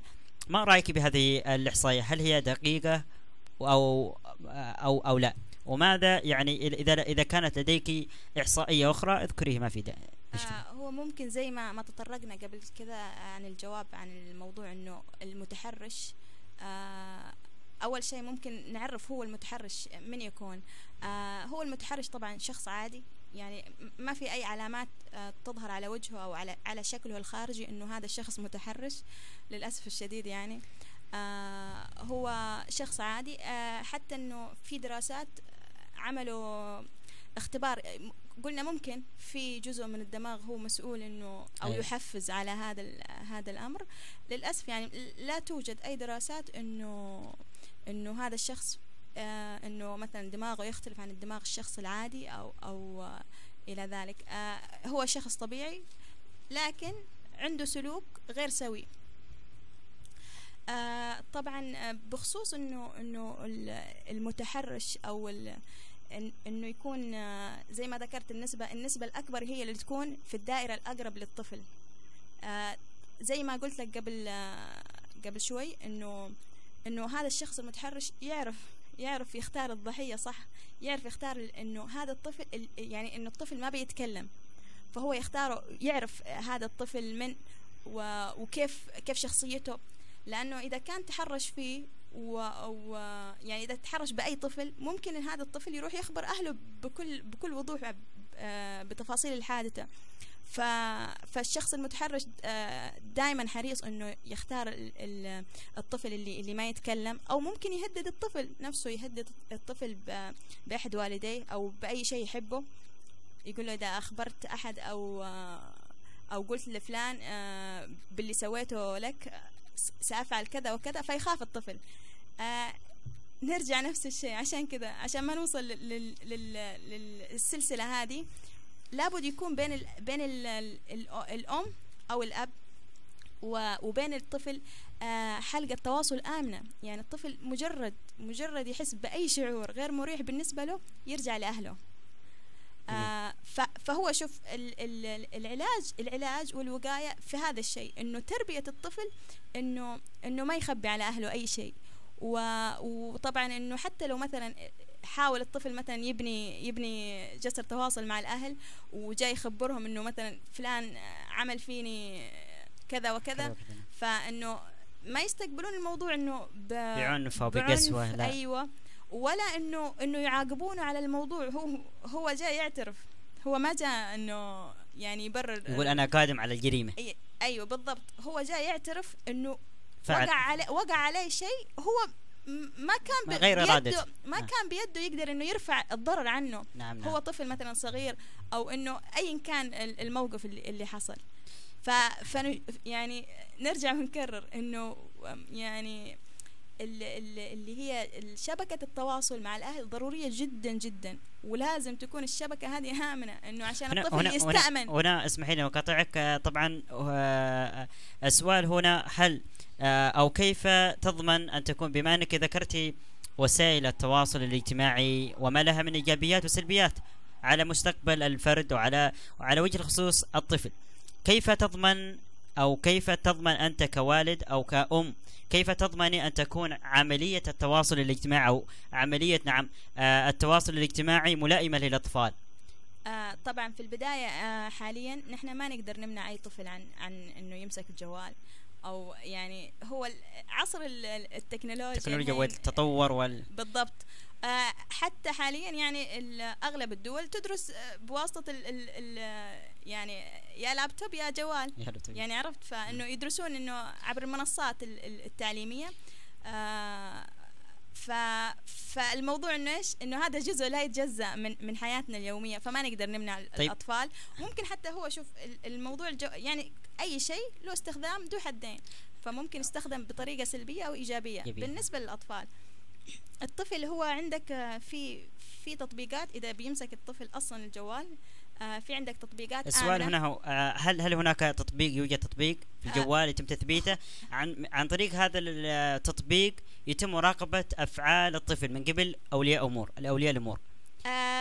هو ممكن في مراقبه بس آه هو لازم انه زي ما قلت لك انه يكون انه في ثقه متبادله بين الطفل على حسب عمره طبعا. اذا مثلا فوق ال اثنا عشر يعني بس المراقبه اللي اللي يعني ما تحسس بالطفل انه انه شخص غير مسؤول او يعني هو لازم لازم ضروري جدا انه يكون في في مراقبه، لكن بطريقه انه يعني ما تحسس زي ما قلت لك انه الطفل آه بنوع من عدم الارتياح، بالعكس انه هذا يعني في مصلحتك.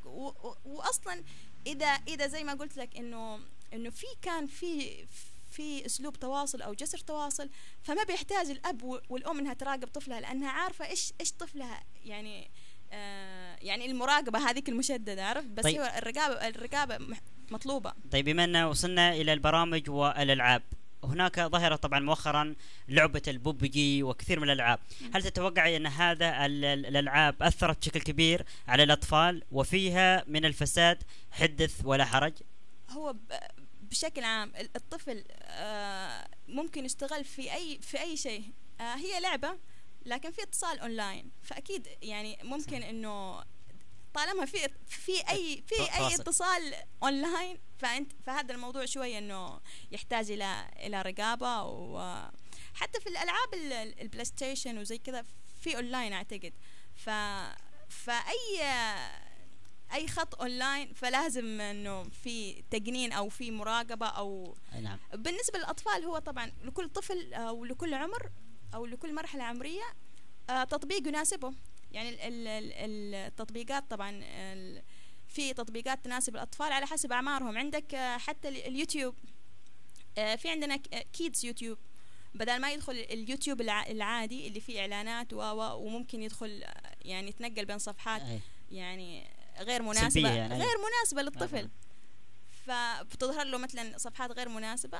في عندك الكيدز تيوب يعني على ما أعتقد إنه اسم البرنامج كذا تيوب كيدز كيدز كيدز تيوب اه كيدز تيوب ايوه يعني أيوة. معناته اليوتيوب للاطفال. في تطبيقات في تطبيقات انه مجرد تدخل عليه التطبيق هذا ما يخ... ما يعني ما يقدر لا يستطيع الطفل انه يخرج من من التطبيق هذا، وهذا التطبيق يكون خاص بالعاب باشياء خاصه بعمر الطفل. جميل جدا. آه كلمه اخيره تودين تقولها استاذه منى؟ آه الكلمة الأخيرة تكون موجهة للأهل طبعا، يعني للأسف الشديد آه الظواهر آه تنتشر، يعني الظواهر السلبية تنتشر. نحن ممكن أح- نحن نقول إنه إحنا مجتمعنا لازال محافظ، حقيقة هو محافظ، لكن ال- ال- ال- الظواهر زي هذه تنتشر في أي مجتمع. آه السكوت عن هذه الظواهر أو ال أو ال يعني عدم طرحها على على على على الطاولات آه وال- والاستحياء منها أو أو إلى آخره، يعني ما بتحل أي مشكلة، بالعكس بتزيد بتفاقم المشاكل وبتنتشر الظاهرة بشكل أكبر. آه يعني نتمنى من من كل من من الأهالي من التربويين من المؤسسات إنه إنه يركزون على على الموضوع على النقطة هذه، من أجل إنه نعيش الطفل في بيئة صحية ونفسية سليمة، إنه يطلع عندنا طفل قادر إنه يفيد نفسه ويفيد مجتمعه، بدل إنه من من طفولته المبكرة يتعرض مثلا للتحرش. إيش ممكن يفقد ال ال ال يعني إيش يفقد براءته، يفقد طفولته، يفقد حياته المستقبلية. آه لذلك نتمنى يعني نتمنى من كل الجهات آه الوقوف مع بعض.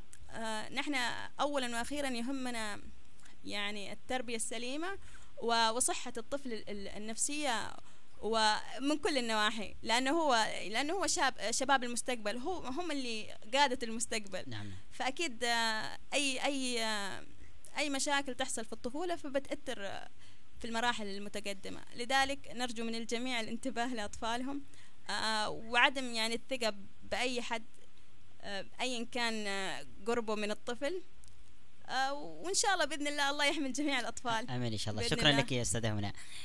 أعزائي المستمعين وصلنا وإياكم إلى نهاية حلقتنا لهذا اليوم، فشكرا جزيلا لكم على حسن الاستغاء والمتابعة. آه كذلك نشكر آه ضيوفنا الكرام الدكتور عبد الله السقاف، إخصائي آه اختصاص علاج سلوك آه سلوكي ونفسي، آه كذلك الدكتور مصطفى العطاس، الدكتور والمحامي مصطفى العطاس، والأستاذة منى النهدي الاختصاصية الاجتماعية. كما نشكر الزميل المنفذ هنا داخل الاستديو شريف بفضل. آه كنت معكم أنا محمد بالرحمن. آه نتمنى أن نلتقي بكم في مواضيع أخرى وفي حلقات جديدة ومتجددة. إلى ذلك الملتقى دمتم في حفظ الله ورعايته. لا تلمسني لا، لن أسمح لا لا، لمساتك أعرفها تؤذي، لم تنوي دلالا، أبعد عن جسدي، جسدي لي وحدي، خف من ربك سيجازي من يؤذي أطفالا، إن لم تمضي وتتركني أصرخ وأنادي أمي، هي تحميني تحرسني، خوفي تمحوه وهمي، لا لا لا لا لا لا لا، لن أقبل منك هدايا أو ألعابا أو حلوى، أعرف وسمعت حكايا أنتم تؤذون بقوة، لا لا لا لا لا لا لا، من يسمعني فليعلم عن ماذا أنا أتكلم، فليسأل حتى يفهم وغدا من شر يسلم، لا لا لا لا لا لا لا، لا تلمسني لا، لن أسمح لا لا، لمساتك أعرفها تؤذي، لم تنوي دلالا، أبعد عن جسدي، جسدي لي وحدي، خف من ربك سيجازي من يؤذي أطفالا. أنا ذكي لأني لا أسمح لأحد بلمس أعضاء جسمي الحساسة حتى لو كان من أقاربي. أنا ذكي لأني أصرخ بقوة إذا لمسني أحد بشكل غير لائق. أنا ذكي لأني إذا أحسست بالخطر أخبر والداي فوراً. أنا ذكي لأني لا أسمح للآخرين بمشاهدتي عارياً، فهذه أماكن الشخصية لا يراها غيري. أنا ذكي لأني أستخدم الحمام بمفردي.